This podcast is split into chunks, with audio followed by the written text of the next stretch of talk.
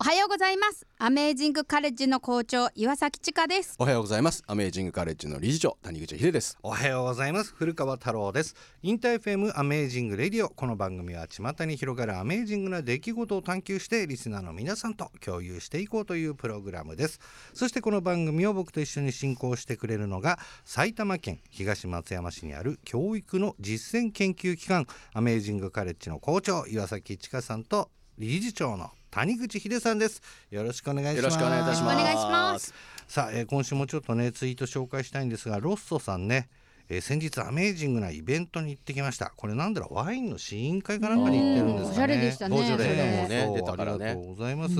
あそうですねね確かにねボジョレーヌーボーも出たね、タイミングだったのかもしれません、その他今日何に食べようさんはねこれ電車の車窓かななんかこう、富士山のてっぺんに雪がかかってる写真なんか送っていただきましたあーもう綺麗なみんねなね綺素麗です敵よねな、絵に描いた富士山だよね今ねいやもう本当ですよね、まさにやっぱりこう寒くなってくるとね輪郭もビシッとこう見えしてっとねすごく綺麗ですからねありがとうございますえ皆さん今週もですねみんなの EBM と題してあなたの周りで起きたアメージングなエピソードを送ってくださいメールの場合はアメージング at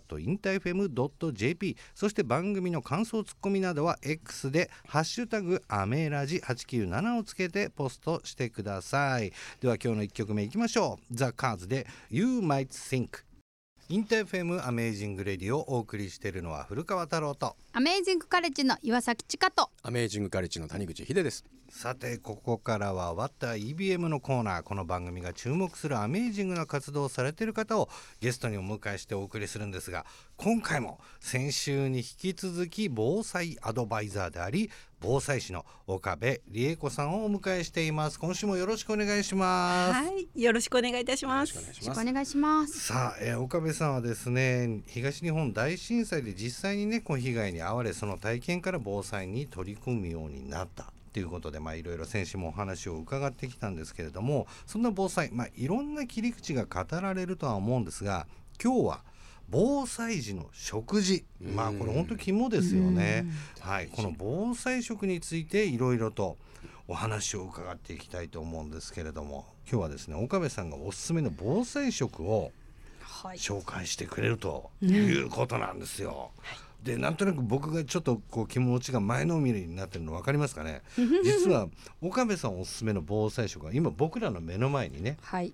あるのでこれをちょっと紹介していただければなと思うんですが、まはいはい、まずははい、お待たせしました。はい今ですね、あのポリ袋を使って調理をしたんですけれども、うんあのね目の前にあるのはまずご飯があるんですね。はいそはい。でこれは無洗米じゃなくても本当に普通のあのおお米を研がないで炊いていただいても大丈夫なんですよ。へー日本の精米技術ってすごく優れてるので、うんうんむしろねお米のすごく美味しさがあると思うんで、う、う、うんん一つずつ召し上がりますかね。そうですね、はいぜひ白いご飯からちょっとはい白いご飯まず皆さんねこれビニール袋で湯煎ですよねねそうですねボイルして湯煎そうしただけのものなんですけども、ちょっとこれいただいてみたいと思いますまずねはい、どうぞこれおも召し上がってくださこれいちゃ。ん普と通に香りがいいそあうーちゃんと炊けてるしねうん炊けてる香りうんうんでも問題ないうんう美ま味いしいこれ普通にさあのほらちかちゃんがあの釜じゃないやなんだっけ土鍋で土鍋鍋ででうん5割5割うん半分の確率ではい焦げたりするでしょはい、うんうん成功失敗半分これ美から味しいこれにしなよいやこれだって美こ味れしいビなニール袋あの要するにポリ袋の中にお米を入れて、はい、いやお水を入れて、はい30分ぐらいをちょ浸っ水してと置いといて、うんうんそれをその鍋ギよュり美味しいかもーッと締めてお湯の中さっきつけてただけですよそうね。ですよ。もう初めちょろちょろ中パッパとかじゃなく関係て、ないたですだよただ火加入れて減くる。関係ないんですよでねそれでだい30分かかんないぐらいで、今のこの状態でしょ。そうすね土はい鍋より美味しい土鍋もやめた方がいい。毎週毎時代は日。ポリ袋、うんはいそりゃそうだよ。こんなに美味しいんだもんだって。で美も味しいねわうん洗い物が出ないですそかうらですねね。あれうまいよなそうこれすごいね。洗い物も出ない。出ないこれすごいそうなんです。それで今普通の炊きあのー普通のあの硬さですけれども、もうおあのお粥が食べたいって言ったらお水を増やすだけでいいんですよ。とかそう一人一人が食べたい硬さにできるんですよ。えうんあそっか一人分で炊けるからね、そうですね、これお茶碗一杯分でも一緒だもんね、そうですねじゃあこの中になんかちょっと例えば味噌とか入れてみようとかそんなんやってもできる。いわゆる炊き込みご飯もできちゃうそうです、ん今いいこと言ってくださいまして隣にありますのが実は応用編のチキンライスなんですね、はいこれもうほんと見た目普通に洋食屋さんのチキンライスですよね、はいこれ匂いがね伝わらないとち思ょうっんですけどねちゃとん召とし上ねがっていただいたら説明がまねえ、じゃあちょっといただきます。チキンライスうん、うん。よくあの本当に有名な洋食屋さんはいあるじゃないですか下町とか行くと、うんそれと味全然変わんないよ面白い。でケチャップは入ってますよねはいケチャップ入ってますこれこれ鶏はお肉何この鶏は、はいあの焼き鳥のはいあのた缶缶詰ってありますよね、焼き鳥の缶詰、うんあのあれのタレ味っていううん甘辛い醤油味のありますよね、うんうんあれをもうタレごとポリ袋の中ボンと入れてあなるほわかどっ。た、今噛んだらそれの味がするあそうですか焼き鳥の味がする、これ、うんうんでもすごいなんていうかこうあのもちっと感ありますよ ね。うんチキンライスのもちっとう感。んうんすごいそうなんですそれであのケチャップさっきおっしゃいましたけどねヒデさんがね、えー大さじ2杯くらいえじゃあ普通にそのご飯入れてお水入れましたお水もだから同じ量よりはいちょっと、ちょっと上に出るぐらいうんで入れるでしょ、でそれにケチャップ大さじ2杯だからまあビュッビュッって2回ぐらいやる感じ、うんそれで揉んではい、ただ湯煎しただけ、はいちかちゃんずっとこれにしな失敗しないよこれポリ袋買おうかなまず。でもこのポリ袋ってあの例のスーパーではいよくお例えばとお豆腐買った時に入れてくれたりとかするあれでいいんですかそうですねあのあのスーパーコロコロコロのレジの前にある肉とか魚を入れはいるはいはいコロコロってなってますよはいねはいはい、薄くてあの、はい半透明のやつねそうですねあのれ半透明がいいんだそうなんです熱に強いんですよ、何度まで耐えられるんですかえー、110度ぐらいまで大丈夫って言われてますのでじゃあね沸騰した鍋に入れててもそれは問題ないってそこうなとんでですすよねですのでこ今日の調理も結構強火でやりました、うーんこれ湯煎だけとは多分思わないので思わないすごいなこれね嘘だと思って一回試してみてほしいやった方がいいとい思うやね本当。なんかうーんいわゆる電子ジャーとかいうこう土が土鍋うんうんうんの人たちの存在今すごく薄くなったよね、うんこっち美味しいよね、うん美味しい。なんかございますそうやっすごいやっぱり災害時それでできる、うんで先週もお話の中で水がうん使えないっていう状況だったりすると、しかも排水もできないそうねこれは一切出ないですからね。そうですね洗い物が出ないっていうことで、うんうんはいでなんですよね洗い物出ないの最高ですよ。そうこですれよ湯煎したお湯はまたなんか飲んだり使ったりとかっていうのもできる感じなんです。はい、もううん次の日にあの蒸発した分だけお水を足していただければまた、つ次の日もポリ袋で調理できますよね。ああ、継続でずっと使えるってことか。まああったかいうちだったそうらだなんかペットボトルそ入うなんれでてすよ寒いのダントルなるほどね湯たんぽ湯にたでんきぽたでりとかそうね、なんですよ。うん無駄になんないなならない。うん、いやちょっとこれは目から鱗でしたね。そして、はいえーと次はもう僕チキンライスもご飯全部食べちゃったはのいで次を紹介していただけると。はいはい。焼きそばなんですけど蒸し焼きそばです。どうぞ召し上がってくだそさい。うなのよ。焼きそば普。通のえ焼待きてそばよ。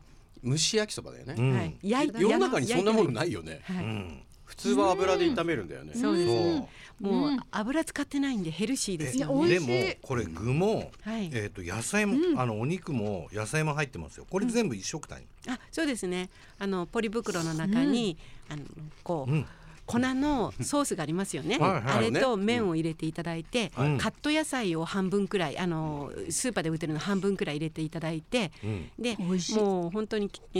ーハムとか、うん今日はベーコン入れさせていただきましたけど、うんそういったもん入れていただいて、んボイルしただけです。美味しいわ。これものすごくヘルシーじゃない普通に美味しい。てか油っぽい感じがないのないのって美味しいなこれね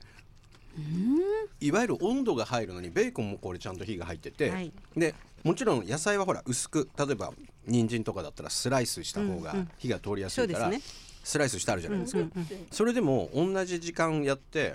こうやって同じように常に出来上がるんだ出来上がります。すごいこれ野菜ってね、蒸し器が一番いいって言うじゃないですか。あ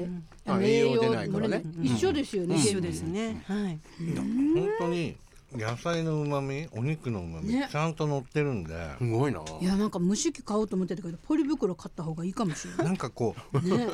そうね。これすごいわ焼きそばやった後洗うのって結構なんか大変な、大変ねフライパンね、だからこういう感じで普段からなんか防災で特別じゃなくて、はい普段からこういう食事時折楽しんだりとか、やってた方がいいですねこれね。そうですね、うんこのポリ袋の調理っていうのであのお教室とかやるんですけど、うんやった後から皆さんこう焼きそば作る時にフライパンは使わなくなりました、いねやそうだと思うんう。いやあると思う時短料理なんていう意味で言ったら時短もいいとこでしょだって、うん何にも洗い物が出ないんだから、食べ終わりました以上、うんってことですもんね。そうですでぽいですもんね、うんそれはこれすごいわ。すごいそうですねで今はふはいっくらご飯とチキンライス、それから蒸し焼きそば紹介しました気になるのがもう一つねあそうなんこですのよあるなんんでかすスよ、はいイーツみたいなこれはデザ何ーですトか。的な、ええおぜんざいみたいな。そうですね、確かに。お餅そうだね。うんあ、ぜんざい。今ですね、た召し上がっていただいてるのはパンですあんパンあーあんパンにお水を入れて外から混ぜて、外からっていうのは要は握りつぶすみたいな感じで外から、そしてそれをボイルしたんです、お水の量は今日は100ミリあ100ミリリットルぐらいだったんですけれども、50ミリぐらいでやるともっともちもちしますああなるほどあね。そっか水の量によってね、うん食感違いますねパンとは思えない。で香りがやっぱパンなんですよ、言われてみ気るとづくんだけど、そうですねでも普通にこういう和菓子あるよね。ありますよこれこれそうか、これはじゃあ、あんパンをこうやって水に含ませてってやると、一人分だったのが何人もで食べれるみたいなあやつだまあかそれはあるね。まあそうだ、しかもですね、避難所とかでこういったものを配られる時に冷たいパンとかく配られると、もうみんな食べたくないとおっしゃるんですよ。だからこの調理法を知ってれば、あの調理室っていうのがあった時にそこでみんなでポリ袋に入れてどんどんねボイルして食べるっていうことができたら、もう本当に消化もいいですし、ああの高齢者の方確かが誤えんすることもないんで。うん確かに。うちも高齢者がはいいるので、ん確かにこれはすごくいいと思う、あったかいっていいですよね。なんかでもしかもこれあれか。いわゆるその皆さんが集まってるところで食べるもあるけど、はいうん実際災害が起きたら自宅にいなきゃいけない人の方が数が多い、はいうん圧倒的に多いです。そうですよね、はいこの前なんかおっしゃってた7割ぐらいあそはうですもうね普通に、んえー自宅待機はい、そうです。がまあ普通、なぜかというとその避難所って全壊したか、半壊した人しかん基本はいけないんですよね。そうですね火災でね火災で亡くなっちゃったとか。焼けたねはいってことは普通に鉄筋とかに住んでると基本的に行かないってことだよね。そうですね、行かないということもですし、あまり人数が多かったら、耐震性がされてる家だったら、帰宅を促されるって言われてます、うんマンションの場合でも。ねそっちの方が安全ですよっていうね、ってことはそこではまあ物資はもらえるけど、じゃあそれをどうやって家でこうやってそうです食べようかの時にこうやってあんパンだけポッてもらっても、お水と一緒に湯煎してこうやってちょっとスイーツみたいにしたりとか、はい、焼きそば 焼きそばなんか本当もらったところで,、で僕が普通にこの調理法知らなかったらただ唖然として終わりますよね。うん実際にちょっとこれ映像とかで見てみたいなっていうことがあったらこれどっかで見れたりするんですかあそうですね、私の YouTube で動画流してますので、うんははいいはいそれで見ていただくという、いろんな調理、他にも出てますので、メニューが。うん、で実際にやってみてほしいのが本当にこれ確かに洗い物いらずっていうところ、あのまあゴミとして出してしまえば済んでしまうっていうところをね、実感できると思うのでぜひこちらもチェックしていただきたいと思います。はいということでここで1曲挟んで後半も岡部さんにいろいろお話伺っていきたいと思います。聞いてもらうのはキャロル・キングで「I Feel the Earth Move」。聞いてもらったのはキャロル・キングで I Feel the Earth Move でした。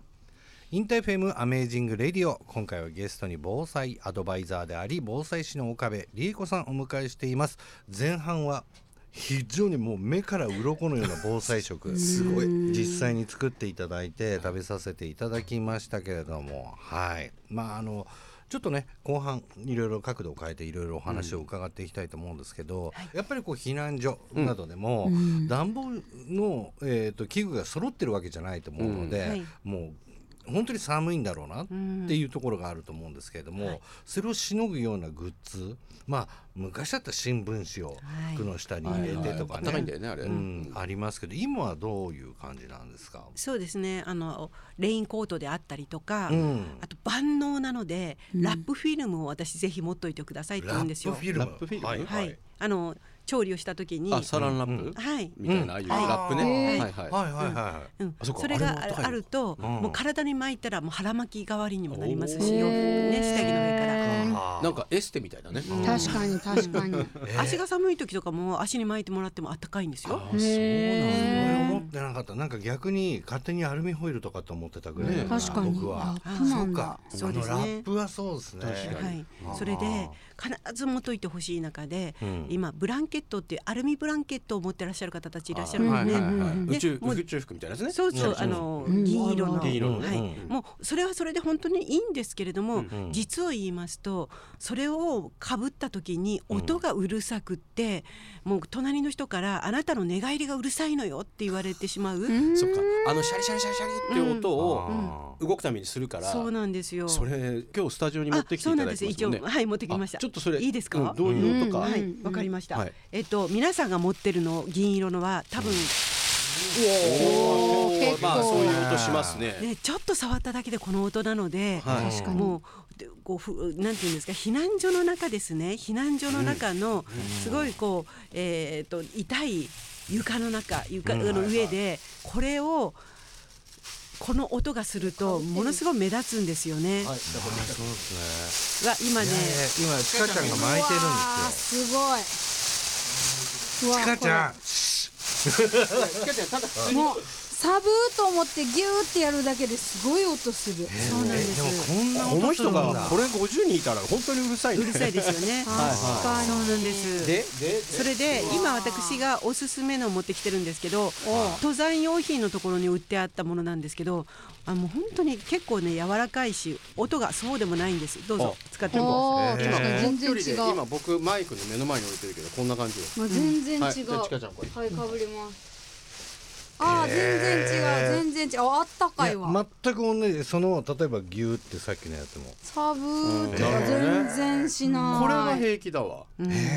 そしてあったかいなんかさっきよりフィット感がある、そうですね体へのそうで柔らかいですしねフうんィットしますよ柔らかねい体にねなんか音もねお奥ゆかしいおー大和のアデシコって名前かなちょこっれとおはしゃれな色してますねうんね橙オレンジで色のあこれへーこれでもとえ防災グッズではないんですか登山グッズあただもう今防災グッズとしてメーカーさんもそうだねということで売り出してるんであすけそれども岡部さんがあこれ防災に向いてるよってメはいそうですーカーさんにお伝えしたらうですそうだったってなったんだでも確かにいや全然音しない全然違う音が違う、はいちょっと両方持ってみると分かりやすいそうですねうんこれねうわーもうすごいすごいあやめてってなんなああ全然違ういやこれ同じ距離で普通に同じことしてるのすごいね全然違だから本当に7割8割の方がさっきうるさいの持ってるんですよ。う、うんあ、すみません僕も持ってますこれ私も持ってますはだいから普通に家族のために持ってますはい、もうなのでもう全然もうこう本当にこれこの人たちがもう全部フロアにいたらそれは大変だ大変なんです。なるほどそうだねちょっとそういうことって実際になってみないと分からないしわかんないねへーっていう感じですけども服装的にはいかがですか木の実木のもみたいなところがね、やっぱり状況としてはあると思うんですよ、はいでもできうる限りこういうものを持った方がいいっていう服装って何かあるんですかはい、えっ、とですね今もう本当に11月でも暑い日ありましたよね。んで蚊に刺されるんですよ、あー刺された刺されたうん、だからやっぱり長袖長ズボンっていうもので外に出た方がいいって言われますねよく。そうなんだそれで冬場はもうこうしっかりこう玄関とか寝室に上着を置いといてほしいんですよ、へえうんうんそしたまあらもうすすぐぐにね着られますよね、うんやっぱりね東日本大震災の時にもう怖くって高台まで逃げてきた方たちが、あまりの寒さに防寒着を取りに帰ったんですよ、二度と戻ってこなかったですああなるほどなだから津波の来るという地域の方たちは車の中であったり玄関であったりとか寝室であったりとかそういうところに分け仕分けしながら分けて置いとくっていうことですね分散してあーそうですね、そういうことが大切ですしあともう本当に何ていうか暖という意味ですと例えばもう冬寒い時に電気止まりましたガス止まりましたといった時に着込む以外の防寒が対策が取れないという方たくさんいらっしゃるんですよ。うんでも本当にもう寒い地域の方たちでうん投資するようなところでもうどうしても家から出なくちゃいけないとかっていう方たちも、ね、寒くてどっか避難所に行こうと思っても雪で行けないってことだってあるわけじゃないですか。そうですね、うんそういうことを考えるとやっぱカセットコンロとカセットボンベはあってほしいですし、うんカセットボンベで使えるストーブであったりとか、うん灯油のストーブとか、んそういう電気ガスを使わないものがあるっていうことうんが必要ですし、うんもう一つは家庭用なの蓄電池ってご存知ですか、はい、はいうん太陽パネルとかもありますよね、うんうんソーラーパネルですね、ああいうもので一緒で用意してたら、うん電気毛布が使えるとかお湯を沸かせるとか、なるほどあと夏場だったら扇風機は回せるとか、うんなるほどうん一回想定してその少し自分の家がどういうことができるかっていうのは本当にやった方がいいですね。もでも例えば本当にねさっきのその防寒のアルミのうん1枚車の中に入れたからって邪魔になるもんじゃうないしないよね確かに。っっていうところはね、本当にありますよね。まあいろいろとやっぱりこう今後ね大きな地震があるんじゃないかっていうね言われてる中でやっぱりピンときていないところ、それから、えー2011年からまた間が空いてしまったっていうところ、うんまあ、幸いにしてというか今ちょっと例えばいろんなメディアでね、えー関東大震災から100年ということで、あのーちょっとしたコマーシャルが打たれたりもしてますけど、じゃあ実際に何か用意するかって言ったらなかなかそこにはね至らないっていうところもあると思うので、逆に言うと、あのー今日紹介したビニール袋で調理ができるものとか、うん1枚でいいから車の中、えー家の中にあのアルミの、ね寒さしのぐものを用意するっていうところから、まあ何かできるんじゃないかなっていうようなねしかもあれですもんねあの今のこう、うん体を包むやつは例えばお手洗いに行きたい外で行きたい時うんに体を包んで、そこでまあ着替えたりとか、うんよくあのそうプですねールでね、うん女子着替えるみたいな、うんああいうのにも使えるとかっていうのもありますもんね。そうですうんねあのアウトドアの時にどんな使い方ができるかをみんなで家族で話し合うとかも、うんあーそうだねねいいと思いますし、んねはい、ポリ袋の調理もぜひ普段作れない人が被災した時に作ろうと思っても失敗します。うん確かにいやそうだと思う作ってみないとわかんないと思う。まあこれを機に本当にあの聞いてくれる皆さんについても意識がねこう高まるきっかけになってくれればいいなっていうところとまだまだ教えていただきたいことがあるので、また番組に登場していただいていろいろと教えていただければなというふうに思っているので、よろしくお願いいたします。あはいもうぜひぜひよろしくお願いいたします。はいお願いします奥部さんの活動ね、えー、旦那さんの、えー、と悪口が書いてあるブログとえーと それから YouTube の方でもねいろいろと情報を拾えると思いますのでぜひこちらもチェックしていただきたいと思いますさあ、え2週にわたって登場していただきました防災アドバイザーで防災士の岡部理恵子さんでしたありがとうございました。ありがとうございました。ありがとうございましありがたとうございましたインターフェムアメージングレディオエンディングのお時間です今日は先週に引き続き防災アドバイザーで防災士の岡部、えー、理子さんお迎えいたしましたがまあ非常にためになったというか目から鱗のお話いろいろ伺いまし視たよね点がちょっと違ったな。うんうんちかちゃん的にはどうでしたかいやポリ袋で作ったとは思えない美味しさ、どれも、本当私ね考えれば考えるほど本当うん理にかなってるなっていうのが、うんねお湯をずっと変えなくてもそうだね何回もできるとか、うんうんまあ言ったら薪とかで火起こすでもできるんだとか、